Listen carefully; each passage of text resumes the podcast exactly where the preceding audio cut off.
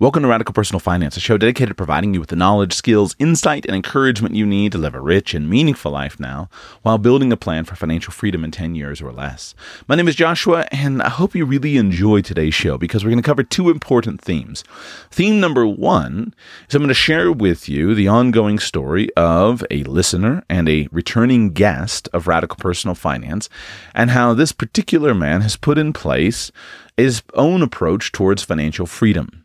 This story is important because it shows how financial independence and financial freedom can be achieved in stages. Stages that involve getting out of debt, stages that involve uh, building up assets so that you can transition your life and stages that allow you to transition to a career choice that is much better suited to you. And that's what this particular listener has done. Thing number two is we're going to talk about being a financial advisor. One of the continual themes that uh, I have learned uh, is of interest to my listeners is how to become a financial advisor. And this is normal. I went down this road being a personal finance aficionado and then finally realizing, hey, wait a second, I can do this and make a living at it. Uh, it's and, there are a lot of people who are seeking to do that. And this particular listener has done that. And so, with that, Matt, welcome to Radical Personal Finance. Uh, Matt, is it fair to call your story a financial independence story? Yeah, I think so. I think it's probably fair to call it a journey toward financial independence story. so, Matt is a returning guest here on Radical Personal Finance. You were first on the show in episode 377, which was back in September of 2016. That episode was titled, Should You Go to Graduate School as a Simple Way of Increasing Your Income? Interview with Matt Miner from designindependence.com. Now, Matt, since then, at that time when we spoke, you were working. Uh, Uh, in a fairly corporate job, a fairly time intensive job. But fast forward until today, and you've made some big decisions. Tell us about what's happened over the last couple of years.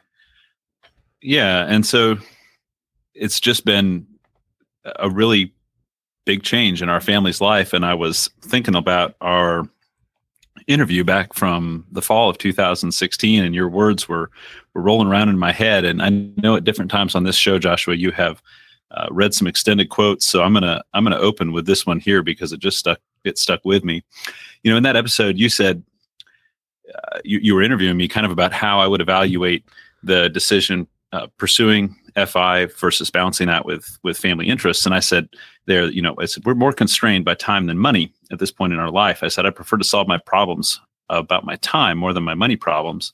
And I often tell anyone who will listen, although I haven't gone so far as to share it with my boss, that if I could work two thirds of the time for half the money, I would gladly make that exchange. And you know, here we are a couple years later, and and honestly, we've gone on to do something a little bit like that. And the reason that we were able to do that is because of the groundwork that we laid from 2010 to 2018 to pursue a, a transition where we could, uh, you know, in in in many ways make a, a big shift in how I'm paid, but also kind of lay the groundwork for the future and you know more along the lines of uh, stuff that you've reflected on elsewhere sort of what would you do if you could never retire and i feel really blessed maybe to have uh, landed in a position where that's exactly how i feel about my work at this time so tell remind us where you were in 2016, what you were doing, and then walk us through the journey to today of where you are and what you're doing. Yeah. Well, in 2016, we were about 6 years into I guess being hardcore personal finance hobbyists. And that had come up as we had studied Dave Ramsey paid off near about a quarter million dollars of debt that I had accumulated through uh, going to business school at Duke University and had done that through a pretty standard post business school career that I really enjoyed.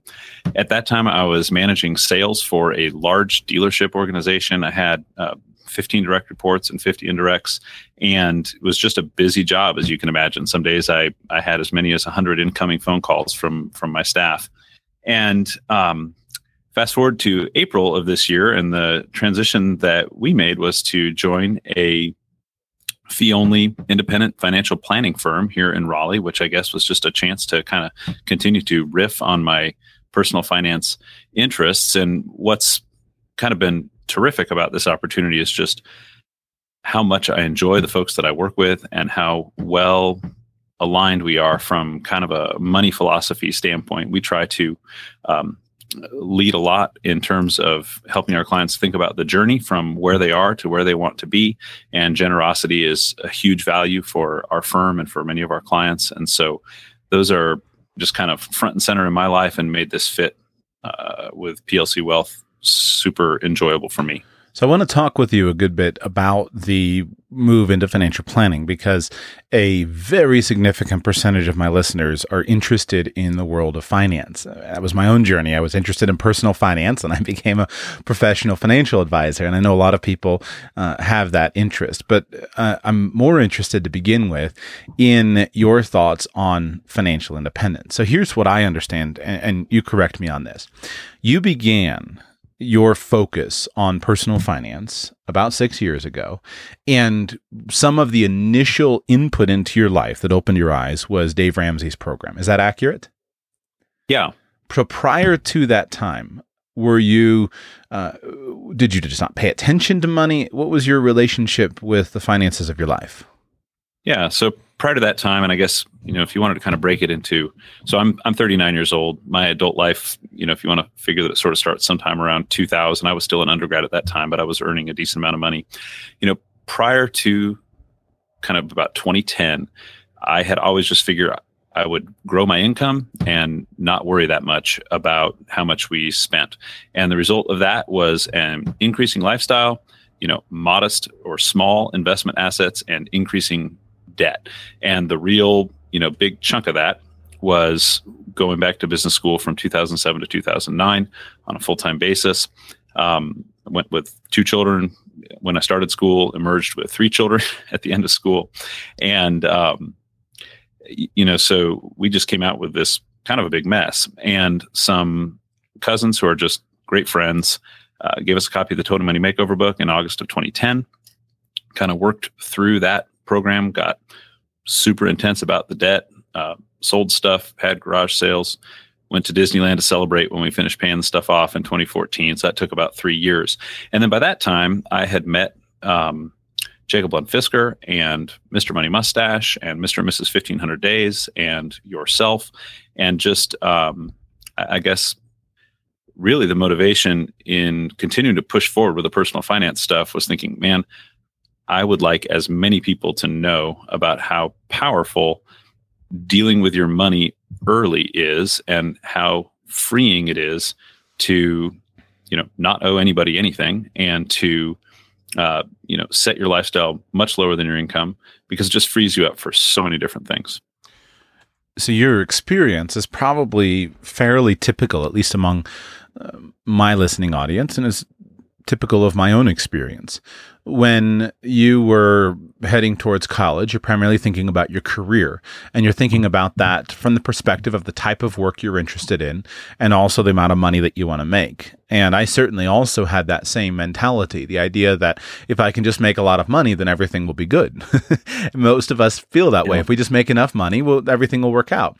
And so you're sitting down and doing an analysis on what degree to get. And you say, well, I'll get a business, business degree because at least then I can make a lot of money. And if you're thinking about borrowing money, taking money out on student loans, you think, well, that's no big deal because I'll be able to repay it, repay it.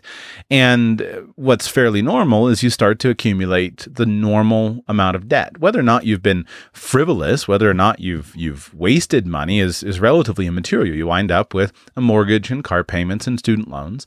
And then you reach this this kind of hurdle in your career where you recognize that if I can get a business degree or an advanced degree of some kind, then that will improve my marketability. That'll improve my ability to earn more money. And so you often do what what you did. You went back to school and and accumulated the debt.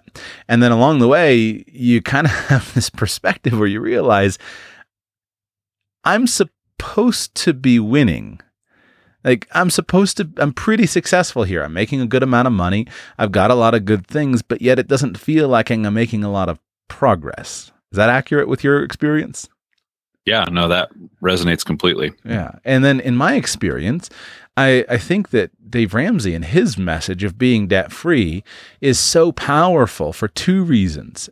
For me, it was recognizing if I don't have any payments, then I have this whole income here that I can put towards anything that I want to.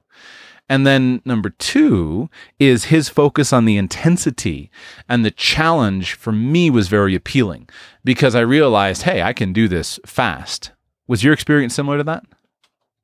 Yeah, no, I I think that intensity piece that that is really core to his message and that some of his critics are pretty dismissive of is in many ways the most that he has going because he really believes it he communicates it so consistently and i think that you know the, the power of focus is real and so that's how our brains work and that's been what we've also experienced as a family so, when I give advice, because I came through that path of intensity myself and I experienced the benefit for, of it, I have really appreciated that. And I can't help but have my own advice colored by that experience.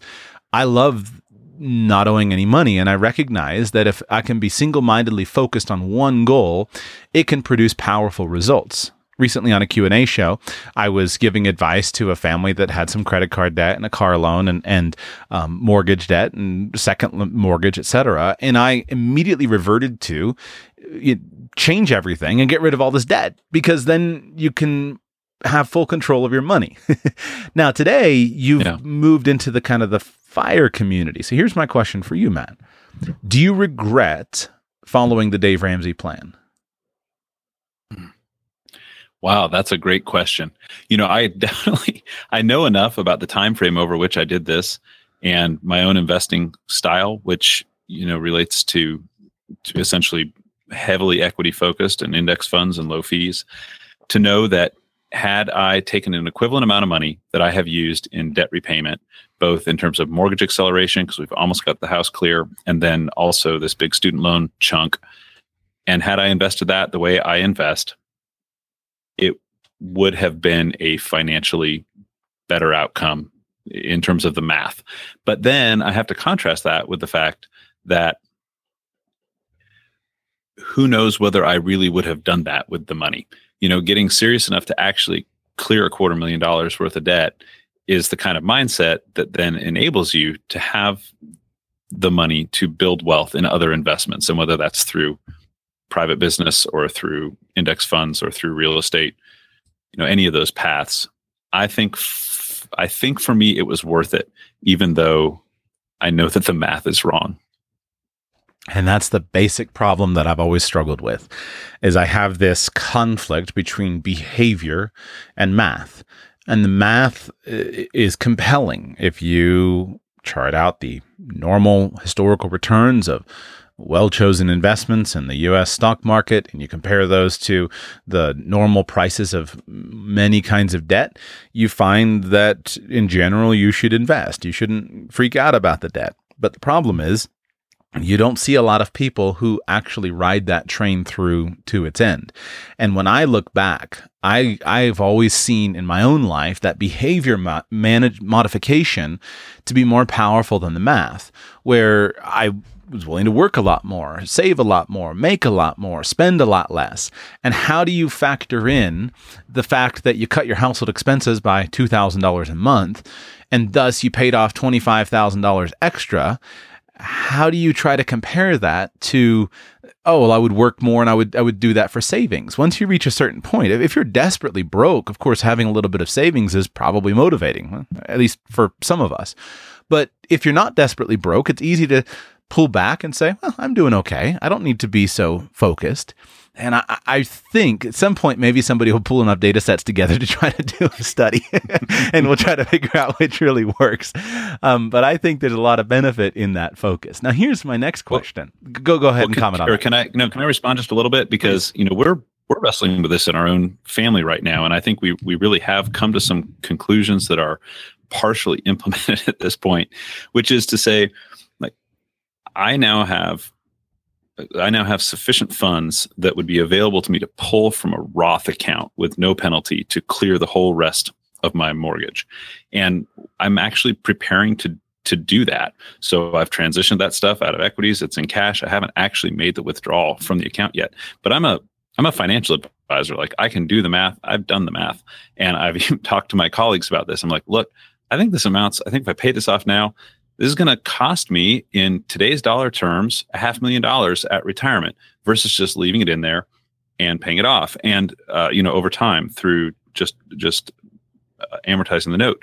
But i'm like i just don't think given w- where we are in this big career transition that our family's made that i will ever feel better about having no mortgage debt than i do right now. And so in some ways you know if if if I were a client and on the other side of the table from myself, I would be telling that client, look, on the one hand, the math is all wrong. But if you're making this decision with eyes wide open and for all the right reasons, it might be the right reason for you because maybe not having a mortgage payment feels a lot better than having a half million more in your retirement portfolio when you're 65. So that's a real example that our family has grappled with and has has come down on one side of that issue. And I think it really matters who you are and what you value. So you're you're a f- pretty family oriented person, right? You've got you have you have three children, is that right? We've got three school age children, yes, sir. Right. So you got three three age children. You're you're very kind of conservative in your values and your approach, etc. And I think when you factor that in, uh, those things weigh. I also, of course, have that same bent, and when I look at it, I look at it and say, how do you define what do you define as winning? Is winning having the the highest financial portfolio? I personally don't consider that to be winning. Now, of course, this is governed by my worldview. One of my verses I, uh, of, of, of the Bible that I keep in mind is what does it profit a man to gain the whole world and lose his own soul? So I'm very suspicious of any idea of gaining the whole world if it costs me my soul. so uh. I, that's a big deal to me. I don't want to put myself in a position where I face risk. I've, I've gone through, worked with so many people who their relationships are, uh, are filled with tension. Their family environment is filled with with busyness and tension. And I look at it and say, are they winning because they make more money? Are they winning because they're richer? Or what is it? Now I I don't know that the opposite extreme is is I don't know that either end of this extreme spectrum. Some people say they don't know their family, they don't know their children, they don't they're not involved in their local community. It's all finances, all money, all get rich all the time. Some people go the other way and they walk away completely from money and they they their idea is well, I might be a deadbeat and not work, not have an income, but as long as I'm with my children all the time, then I'm a winner. I don't see either of those. I think there's a balancing act, but I don't know how to put that into the spreadsheet right. And so it's one of those things where figuring out the quality of life, the quality of relationships, it doesn't fit well into the spreadsheet. And I, that's why I'm with you in terms of that conservative approach. I see so many benefits from that. And if, if, and especially, and that's where I want to get back to your story because from what I understand from what you communicated with me before this interview, you've left your corporate job, which was taking a ton of of of time and you're making two transitions. You're making a transition into a job that gives you more flexibility which allows you to have more control over your life, which allows you to have more control over your family decisions. And you're transitioning into a job that is much more suited to your personal interests, which ultimately, in my opinion, would lead to much higher wealth potential. Because then you go from something where you're stuck in a salary based scenario to now you have incentive compensation and you have a huge income potential. I don't think you could do that if you didn't have control on your spending. I don't think you could do that if you had a big hairy mortgage and you were worried about it all the time. So if you take your income from, you know, a, a normal six-figure professional income to a million or a couple million bucks a year as a financial advisor, that quickly wipes out all of the the foregone loss that you had as a Roth IRA, right? Do you, do you see that in your own situation? Oh, for sure and absolutely. I mean, and you know, so our family in terms of how we structured our lives, we've sort of always led with our values. You know, when I was coming out of business school, it was like, well, are we going to move to New York and do investment banking? Absolutely not. That's a terrible lifestyle. Are we even going to do consulting where I'm gone four nights a week? I'm really good at it. I like I like working on a lot of different projects and synthesizing ideas and doing all these things. Just not the right fit. So we went the corporate route and it was great. You know, we moved five times in five years with John Deere company got a lot of wonderful experience with them and then had the chance five years ago we wanted to settle down so like the value of no longer moving kind of rose to the top and we were choosing between two specific locales and had the chance to come back to Raleigh, where we had good friends and a good church. And so we did that. Well, so we kind of achieved the geography. The job was a was a tougher fit. You know, in this new role, we've maintained the geography, which was the goal, and now have transitioned to a job that, as far as I can tell, in my now, you know, say 17 year full time career, that's been just the best fit that I've ever experienced in terms of my ability to help clients to understand their needs, to relate my experiences to what they do. You know, I was general sales manager for a tractor dealership and I was listening to Michael Kitces on my commutes. Well, now I'm a financial advisor and I'm listening to Michael Kitces on my commutes and I have a lot more ability to leverage that you know yeah. in the in the in the current role. So it's I right. guess it's the kind of thing just like you said where like yeah, if you want to do it on nights and on weekends, maybe there's a pretty good potential there for the future. When you sat down and kind of charted out this career transition for yourself, did you did how, how did you approach that process? Well, the um, I approached it slowly, and the way it ultimately worked out, um, a, a, good friend, and on, on, our previous interview, you asked whether there was any value to going to uh, a school that maybe had a, a, a, network that you got connected with as a result of going there. Um, a business school classmate connected me to my current employer, and uh, she did that. Just we uh, she said, I think you guys would enjoy visiting with one another. This was about 18 months ago. And so, uh, Josh Self, our managing partner, the owner of this company, he's my age. We started running together and we ran together from, you know, spring of 17 until, and until, you know, uh, we still run together. And, you know, through that time, just a lot of miles on the trail, we got to know one another and, um, developed some trust and rapport. You know, if you say you're going to be there at 5 a.m., you got to show up and uh, and just enjoyed that time. And so the result was that as he was looking to grow his business and I was looking to make a career transition, we knew enough about each other to have some confidence in the fit and to move forward. This, you know, this was a, a huge career decision from my family, but this is also the biggest, uh, you know, company decision that that his office had ever made. So it was a it was a big deal to bring me on as well. So that was kind of how we we thought about that. In terms of if you're asking more in terms of how we like plan for it as a family, you know, I would just say that I think to do something like this, it's important to give yourself as much financial runway as possible. You know, the uh, kind of like how we had set up our household overhead in the what process we'd been through from a debt reduction standpoint, um, you know, from 2010 to 2014. And then, you know, whether it's a side hustle or whether it's your wife working or your spouse working or whatever process it is that enables you to have that time to get your feet under you in the in the new thing to your point to enjoy that flexibility and to also pursue that better fit you have to be able to survive the transition so that's how we've thought about it so far have you taken a pay cut um, with your transition from your corporate job to the financial advice business? I have, and I don't want to be. Uh, I'm so thankful for the opportunity that that I that I have here, and so I I'm I'm nothing but delighted with that. But the you know the the ability to live on much less than we were earning in the old thing, which also meant we were saving a bunch of money, is what has enabled us to do this. Right, right. And I want to point out the one of the challenges of the financial advice business is the biggest one of the biggest challenges of the first few years. It is a it is a period of career where you are overworked and underpaid, and one of your major incentives is to look forward to a later stage of the career when many people would consider you to be underworked and overpaid. Uh, but I think many people who have invested heavily into developing a business or a career, they recognize, hey, it all averages out out in the long run. Some people look at a at a, a high highly paid surgeon and say, "Well, you uh, you know you're overpaid for your work." That surgeon will reflect back on the ten years that they spent in school and residency, and say, "I was living on nothing for ten years when you were doing well. This is now finally a little bit of my my just re- just rewards."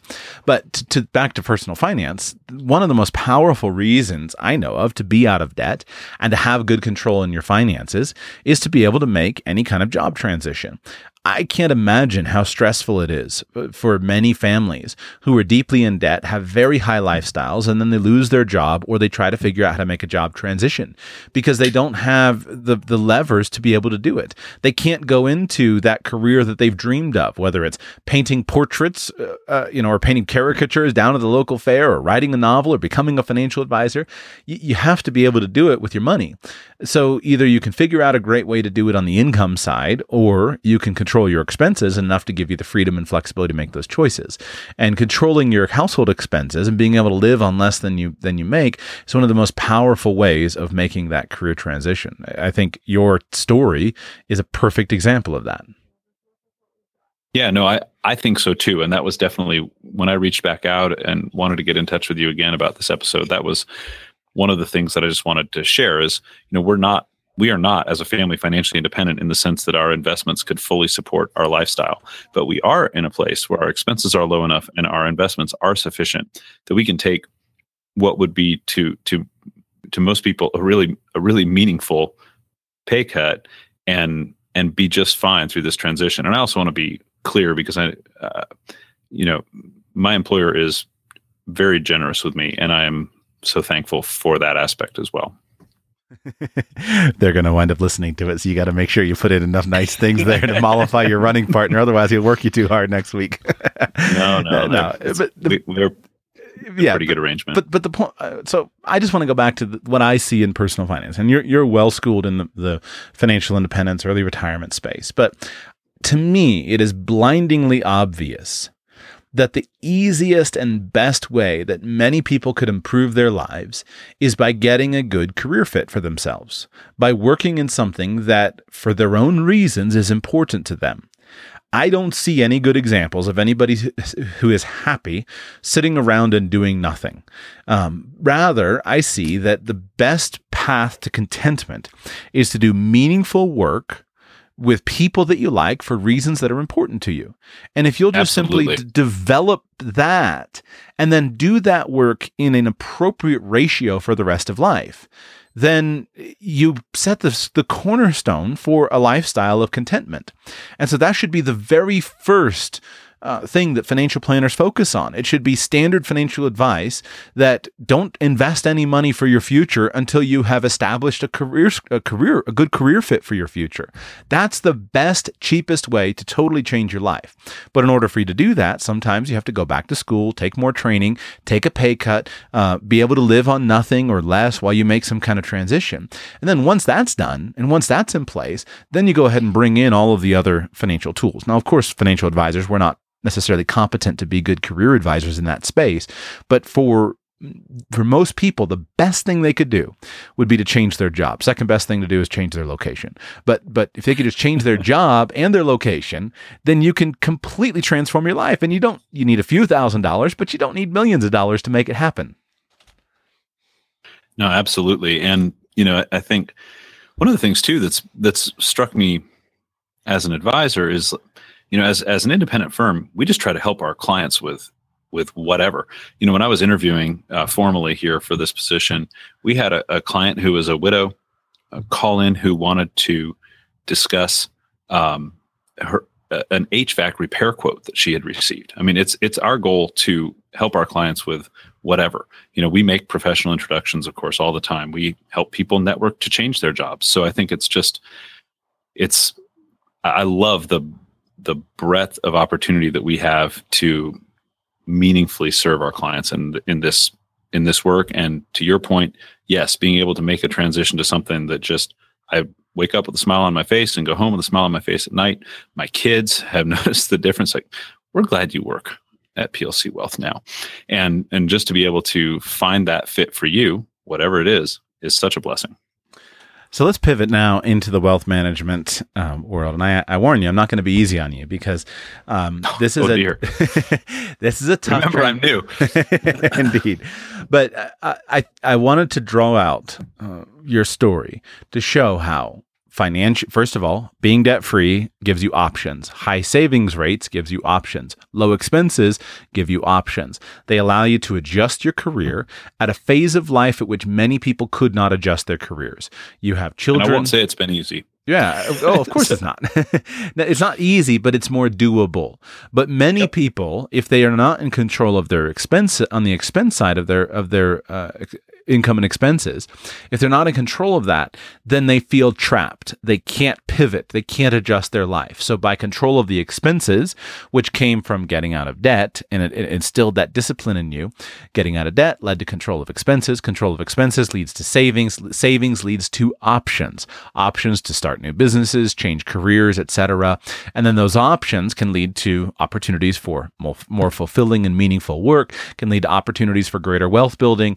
Um, there's no doubt in my mind that if you continue to believe that the financial planning career is is is is a good fit for you, there's no doubt in my mind that you will retire far wealthier than you ever would have in the corporate world because now you get into the world of a business, incentive based compensation, where your income is no longer linear. Now your income has the opportunity to be exponential, which is the next stage of wealth building. And then those habits follow all the way through. So I see in your example a really important textbook case for us to analyze because you've done it consciously and there have been resources and inputs and sources into your life that have helped you along that transition. And there are a lot of lessons there for anybody with ears to hear. Um, anything you want to add on that before we transition to financial planning? No, I think you've got that pretty well teed up. So appreciate it. Now, you come from the background of being a personal finance aficionado. Financial advisors have a reputation of let's just say it's not good. I think Congress people are less admired than financial advisors, but financial advisors we're down there pretty low in the in the heap. There's not a lot of trust between many financial advisors and the public. First, what perspectives have you developed over the years in terms of your trust or lack of trust in financial advisors when you have been simply a personal finance consumer? Yeah. Okay, so I don't know if this is going to answer the exact question that you asked. So you steer me back on track however you want. But one of the things that I am genuinely thankful for in this transition is that I have 17 years of professional work and 39 years of life behind me of people knowing who I am as a person before making this transition. Because the point that you make about the general regard which the public has for financial advisors I, I think is true, and I think is one of the harder things about being a person of high integrity seeking to be in this business. So, you know, that I think is a, cha- a challenge to be overcome, and it can only be overcome just by how you live your life and how you run your business. And, you know, obviously seeking to do both those things as well as I can. Um, you know, as a former consumer of financial services or still as a consumer of financial services, I have always done what I would encourage any client to do, which is to, you know, vet the person thoroughly, understand if there's a legitimate fit uh, between you and you know between the client and the advisor whether you guys are kind of even on the same page. I do think that on the on the one hand i do think that how the advisor gets paid matters I also think that ultimately the, the advisor has to be a person of integrity and the client has to have the ability to understand that the advisor is a person of integrity in order for the relationship to be successful because there there are potential conflicts in in every relationship. Even as i think about um, you know, someone who i really admire uh, dr jim Dahle of of uh, the white coat investor a super successful blog and podcast you know, he's pretty down on a, a lot of different financial advisor models, while he also still has some partnerships with financial advisors. But you could even argue that a, a blogger or a podcaster who tells his or her audience, you don't need professional financial advice, has a conflict as well, right? Because they are, in some sense, selling the DIY option to that same consumer. So I think you know I, I, think it's it's always buyer beware but then you have to get to a point of understanding what you're buying and trusting the person that you're dealing with. Yeah. Some of the the ethical issues in the financial advice space are, are really really tough. And i agree with your analysis in the sense of in general, it's been my observation that a person of integrity will usually behave in an upright and appropriate way, no matter where they are, no matter the model that they're in, no matter the compensation model, no matter the practice structure, etc. And a person without integrity um, will find ways to abuse almost any system that they're in. The problem is, I don't know what percentage of people are people of integrity, and I don't know how to prove that in advance. It's it's kind of a yeah. mystery, it, it, and so I think the incentives do matter. Practice structure matters. There are some things that are better, and I think we would all be well served to acknowledge that we're weak and fallible people, and that's why putting in place structures that that that um, hold us accountable is important. Uh, and then how to do that in the financial advice space is tough. So you so it sounds like your primary input was your running partner and so you probably moved fairly uh, directly in with this firm. But did you interview with other firms? Did you get a sense of the overall industry before you joined was it plc or whatever your, your firm is called? Yeah plc so plc wealth management is our firm and i did. I interviewed with um, i interviewed with a traditional insurance firm and I, in fact was offered a job there, uh, not just so I was offered a job there to run an investment portfolio for a, a, a large group there. My goal was to be client facing, so that wasn't a good fit. I interviewed with another firm that was a very similar practice structure to our own. I just didn't have the level of relationship with that owner that I do uh, here at PLC at PLC Wealth. And so I guess I would say I I genuinely interviewed with three firms uh, before landing in this current situation. So, your current structure, you are working in a fee only registered investment advisory firm. Is that accurate? That's right. We are a fee only registered investment advisory firm. We are, man, sorry, Joshua. I hope you'll hope you'll be feeling well. Um, you know, so we we sit on the same side of the table as our as our clients in that in that regard. We have we have three advisors here. So I'm obviously the new guy. I'm in the midst of my CFP curriculum now. Uh, Josh Self, who's our managing partner, is also a CFP and has been doing this for his entire career. And then Mike Perkins is a CPA and is the other advisor here. So we have, I think we would say, we feel like between an MBA, a CFP, and, and a CPA, we have some really highly qualified and educated folks working at PLC Wealth when you chose the fee only route, so fee only is a big um, is a is a big it's an increasingly big deal in the world of of financial advice. Uh, and the idea, of course, of fee only is because you don't take commissions from companies that are paying you to place their products. The idea is you will be less biased. You'll be more uh, focused exclusively on the client's interests. And in fact, as a fee only fiduciary, that is also your legal obligation. That's correct. Did you believe, being a personal finance consumer, did you believe that you had to be a fee only financial advisor in order to be ethical and, and live in integrity? Or did you believe that it was optional? No, I did not believe that it was required in order to be ethical and, in your words, live in integrity. Um, I do think that it is probably, let's see, between the Department of Labor rule that was written and talked about so much in the waning years of the Obama administration, you know, it, it probably is a helpful communication tool. And of course, it was fascinating to me to see the wirehouses adopt this as part of their communication strategy that they were now also going to be fee based.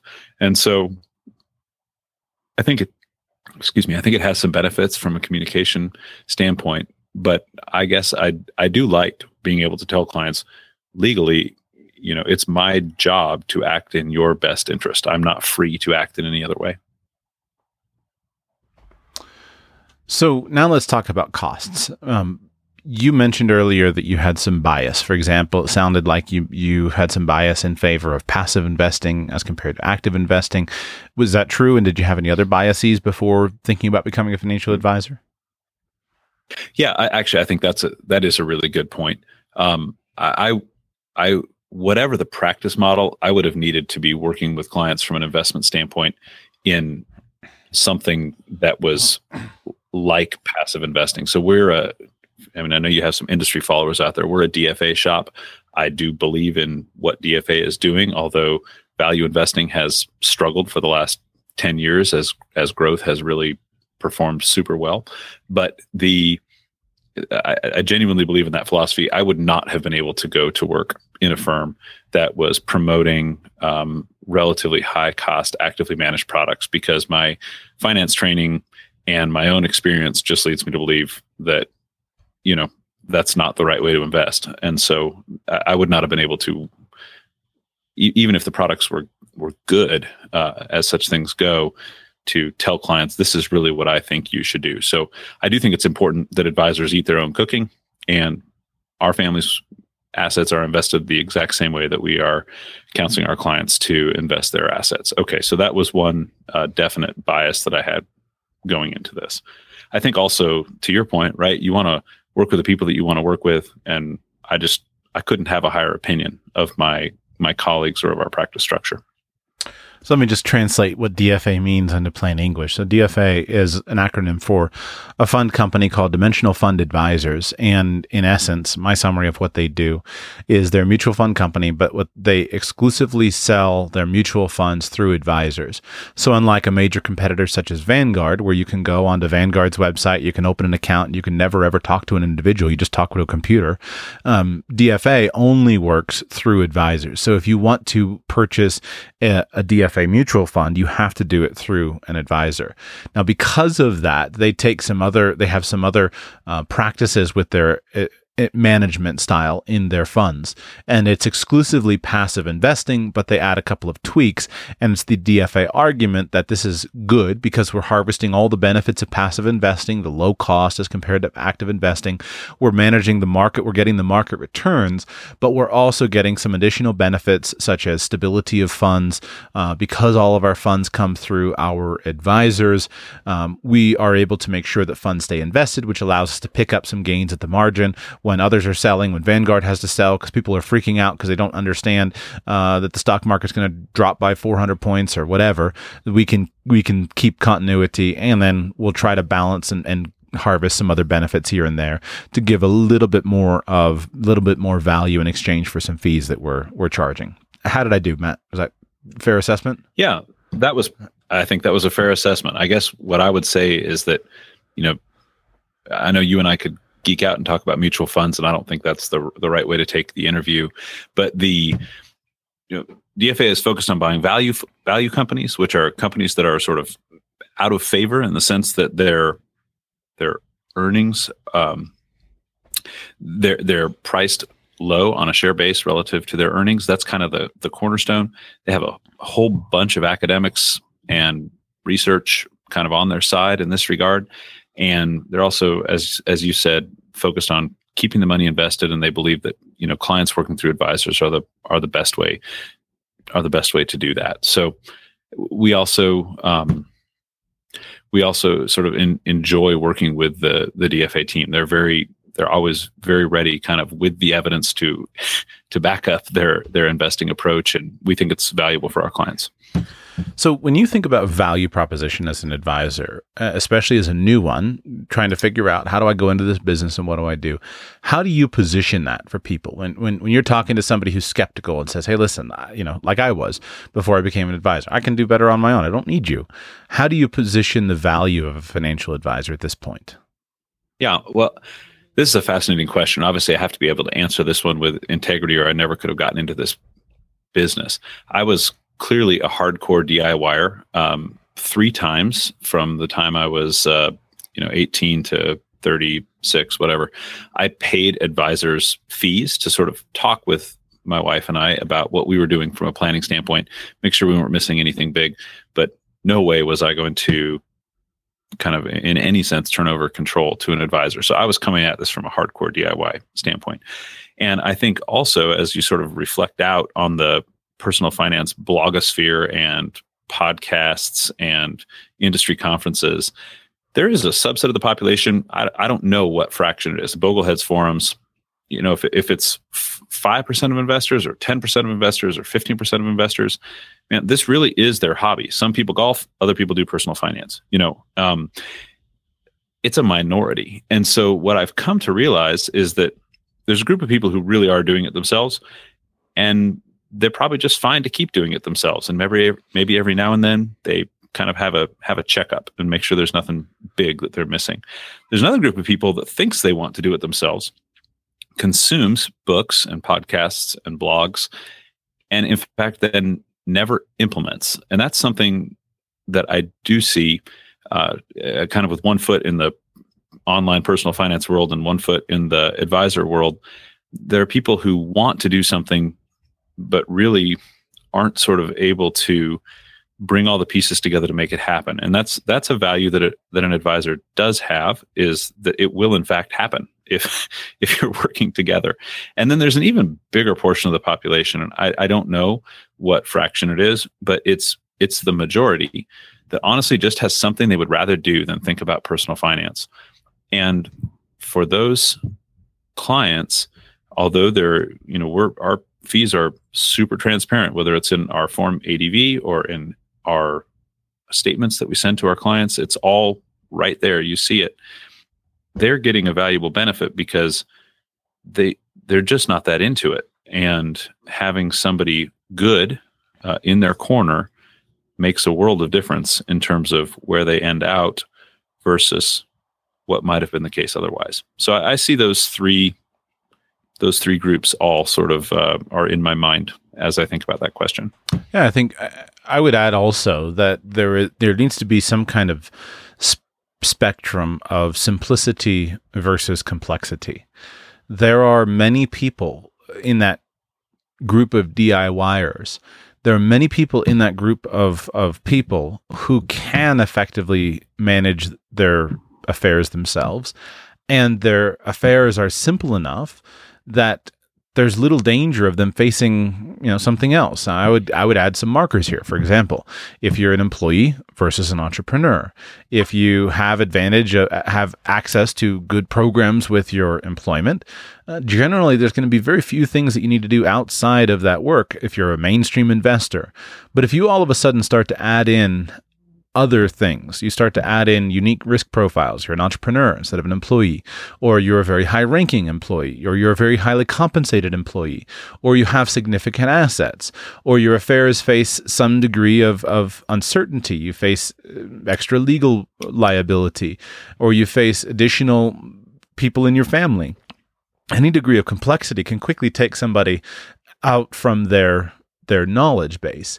And very few people are going to seek to acquire the breadth of knowledge that a good financial advisor has for their own affairs unless they're very dedicated. And I, I agree. I do think they exist. But I think a massive percentage of the people who think they're in that situation, often they just they just don't know what they don't know. Just like all of us, we none of us don't know what we don't know. Yeah, no, I I agree completely. Uh, I'll just give a concrete example. You know, when I talk to prospects from time to time or talk to clients, who maybe have access to a health savings account through their employer. I have yet to meet the first one that understood that health savings account contributions made from payroll are not only deductible against income, but also avoid employment taxes of Social Security and Medicare. And so it's like, for example, people think, well, you know, this is just another tax deferred bucket and I know I'm saving for retirement, but I don't really know that I'm saving for medical expenses because I'm healthy. Well, for example, as as has been, you know, you can find plenty of articles about this, but the health savings account is actually other than any employer match you might be getting, the health savings account is the bucket you should fill first. It's the most advantageous money. But most people simply aren't familiar with that. So that's a, a simple example of not knowing what you don't know. Right, right. And then even yeah, there are many, many aspects beyond that. How do you see the interface between investment advisory work and financial planning? Yeah. Okay. So we are clearly a planning focused firm while also, you know, wholeheartedly embracing the fact that investments are how most people are going to achieve the goals of their plan. So, um, our portfolios are geared to looking at clients' risk profiles, but essentially, you know, we are going to work with clients on establishing what the appropriate portfolio is going to be, and then we're going to in, invest their dollars in that portfolio, and we are going to rebalance, and we're perhaps going to try to, excuse me, to educate the client over time about whether what they think their risk profile is is really appropriate for where they are in life, whether that's too much volatility or too little volatility in their portfolio. But that's how we're going to start. But the real value add that we feel we bring is in systematically working with clients through the you know through the financial planning process so that's where i think we would that that's definitely where we would focus while sort of seeing investments as the kind of the rocket fuel that gets it all done if i were to go into back into the world of working with individuals i would I would position it much like that. And I would just say that good financial planning is what allows you to stay invested well.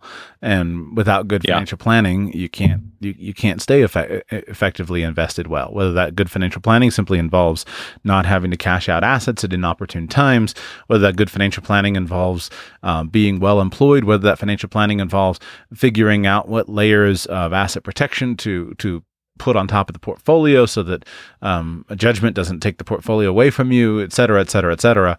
They have to go together. And unfortunately, so many people think that all advisors do is just deal with investments when, in my opinion, there's uh, the planning is where the real juice is that feeds the feeds the investments. So Matt, here's my question for you.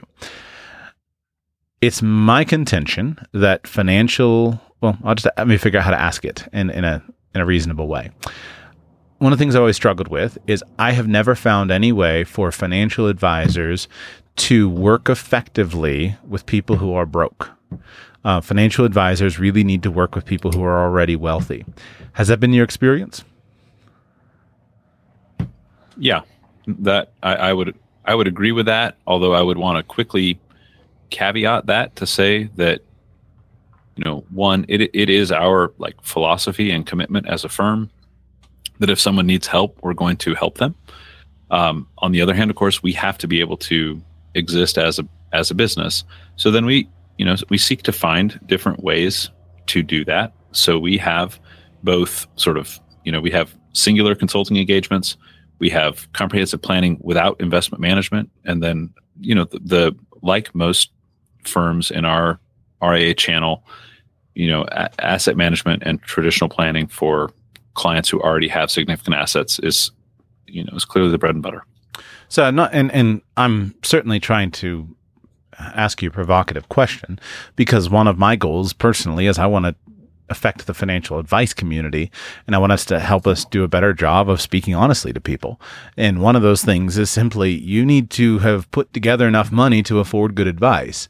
Uh, if you're going to pay a you know a couple thousand bucks for a financial planning engagement, even if it's of, of limited scope, that means that you're going to have to have your affairs in order enough to come up with the money out without missing your rent payment this month, which is just basically means you got to go from being broke to not being broke to do that. You don't have to have millions of dollars, but you have to at least have enough money to pay a professional for their perspective.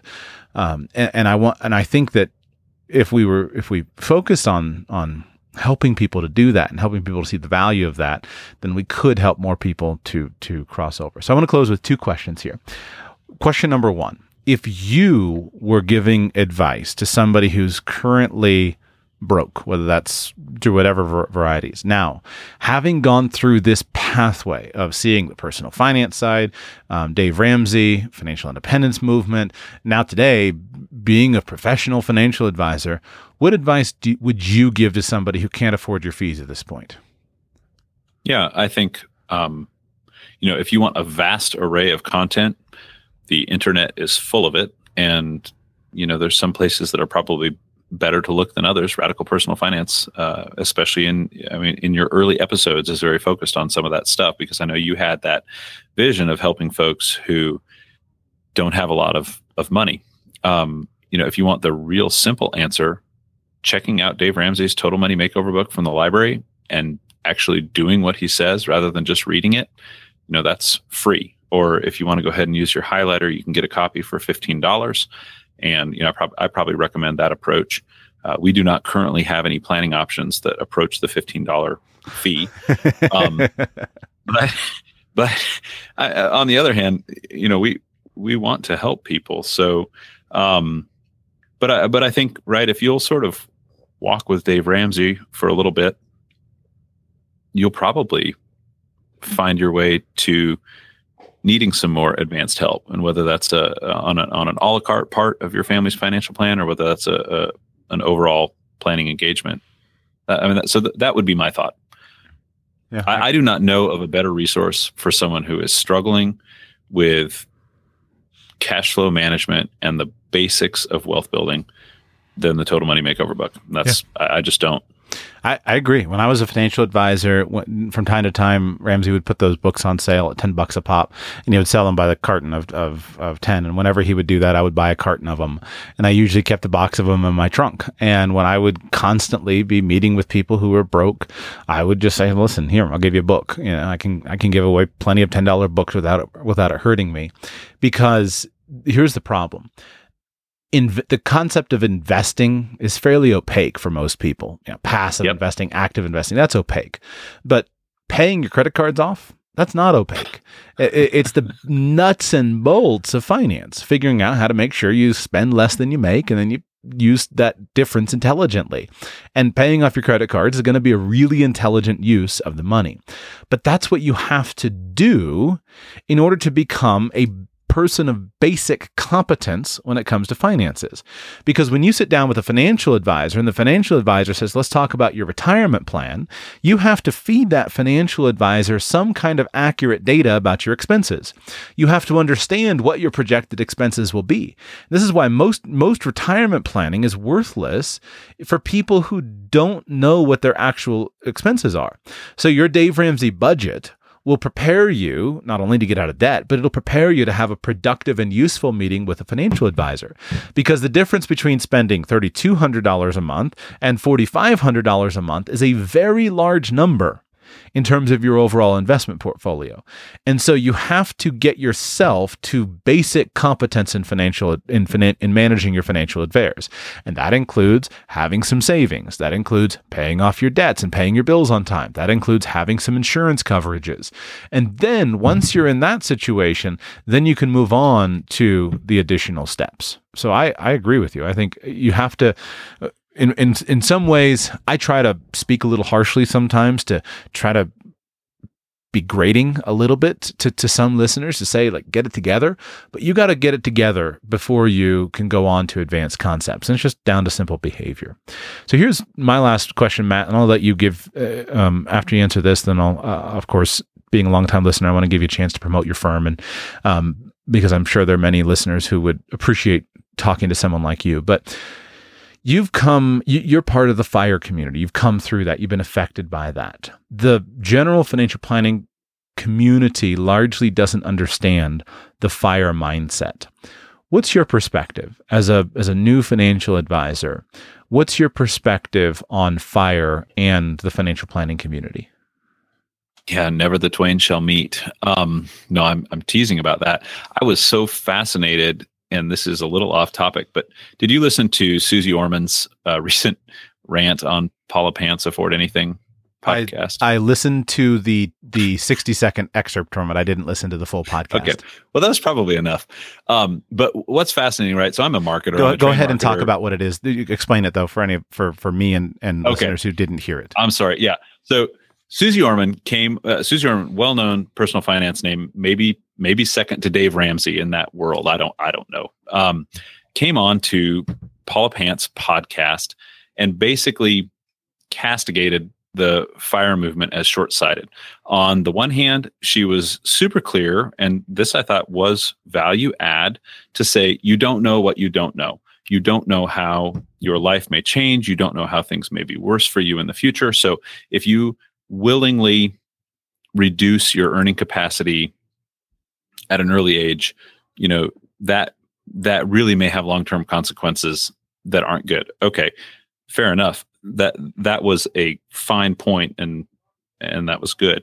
But the point that, that she then went on to, to make was basically to to criticize the the math of the fire movement that there is a point at which your investments can adequately support your lifestyle and when you have come to that tipping point then paid work becomes optional and she was dismissive of that and what fascinated me the most about this interaction is Suze Orman didn't get where she was by being, you know, dumb. She's a super smart lady. What really intrigued me was that this very high profile, you might say, mainstream personal finance personality was trolling the fire movement in order to sort of gain publicity and uh, engagement from an audience about her sort of return to active work. And what that kind of signaled to me was in, in many ways sort of a coming of age of the fire movement overall. I mean, if, if you have someone like Suze Orman wanting to interact that way in order to in order to draw a, she wants attention from the fire movement on Suze Orman, like it wasn't an accident. Um, then that speaks a lot about kind of the maturity of this uh, of of this group. Okay, so back to the fire movement and financial advisors. One of the things, obviously, that has come out in your show over time, I think it's come through both call-in questions as well as emails, are folks from the fire community who who want to work with an advisor, but have difficulty finding one that even understands what this is.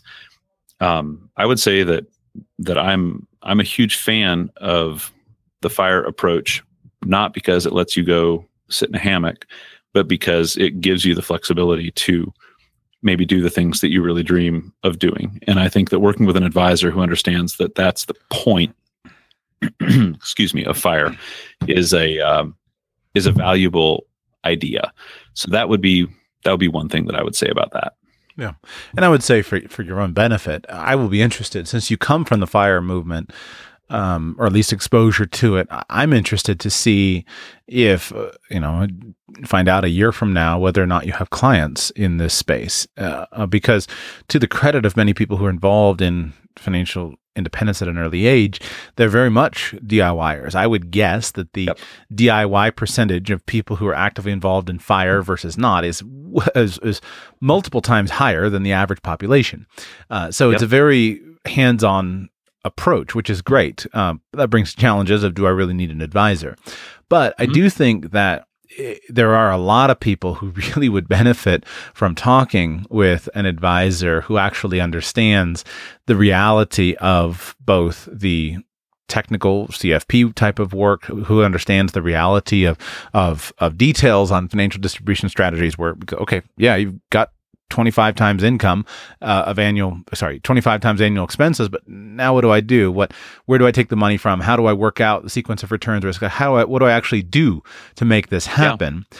Uh, I, I, think there's a huge, a huge benefit th- from from there. But in defense of the mainstream financial planning community, I would say here, here's my best metaphor for it. If you were to go to your local family physician and ask them about the relative merits of turmeric as a health supplement, there's a pretty decent chance that they would say something like, okay, well, I read about turmeric, or that's the stuff that's in Indian food, right? But they're not going to be all that up to date on the details of, of, of turmeric. It's just because what they're dealing with is trying to get people to stop drinking a pack of soda a day. It's just most and that's for financial advisors that's basically how it is. Is you get a little jaded because the vast majority of the people that you interact with aren't going to say how do I live on $3,000 a month? They're saying how do I live on on how do I get how do I become a multimillionaire and spend millions in retirement? You have to say well you got figure out a plan to do that. Or you're dealing with people who are just chronically spending all the money that they make. The average I can't, I don't have this data memorized anymore, but almost nobody has all that much money. So there's a pl- place and time at which you go to a, a, specialist, somebody who actually loves it and loves, and that's the person you ask about turmeric. And, and perhaps that's a pretty bad metaphor, but that's how it is in financial advice with fire. Um, in, when you're in the fire community, excuse me, it feels like a big community, but maybe it is having mainstream uh, approach, but there's still not that many people in the general population who are involved in it. I agree. No, I think it's it's definitely a. I think it's a a small minority that has sort of but but that it has it's a lot bigger than it was three years ago. And I'm I'm glad to see it. I, I love to promote it because what I see is it leads to choices and freedom, which is one of the major things that I want to do. I've wrestled with even if I consider myself part of the fire community. Of course, how do you define a community? It's hard. Um, I, I prepared a whole series of shows, Matt, one time, outlines for about six shows on reasons I'm not part of the fire community and I just decided to cancel it all. I, maybe at some point I'll do the, the series, but, um, but I love to see the growth because it's accessible and it's doable. The biggest problem with a lot of the world of financial planning is it's not stuff that people can do. When you talk about saving money, living on less than you make, living on way less than you make. That's actionable advice that people can put into practice. Um, give us yeah. a moment. Um, I want to give you, obviously, we, we've had a chance to meet at FinCon. I've enjoyed getting to know you, which is why I brought you back on the show. Um, your story, I think, is a great example. Uh, I want to give you an opportunity to share with my audience um, anything more that, that we missed, anything you'd like to share, and then in a sales pitch for, uh, for your services. I'd love to help you get started in your new career. Hmm. Well, thanks so much. I mean, That's a, a huge opportunity. So our firm is PLC Wealth Management. We're a independent firm here in Raleigh, North Carolina. I guess you probably have gotten that from listening this far. We are happy to work both face to face and virtually. So we have clients in many states. My uh, my employer and I both love the Mountain West, and so we we joke that we want to have enough enough clients in the Mountain States to open PLC West. Um, but I guess I just share that to say that we we like to work with clients wherever they are and however they want to work. Uh, what I think we're really good at is helping clients, you know, understand their values and then their financial goals as they relate to their values, and then what actions we're going to take today so that at a future time, whether that's focused on retirement or a career transition or funding kids' college or whatever goal you may have, that you, know, you got the money ready to pay for it. And you have the very best chance of of having that having that outcome that you want. So that's how we work. Um, I still write a little bit at designindependence.com. It's just kind of more of a creative outlet. But uh, if if for some reason your listeners are interested in more kind of story content that we've touched on throughout this interview, it's definitely out there. But yeah, PLC Wealth Management. Our website is plcwealth.com, and our full contact details are available there. If you call, you will find me on the phone.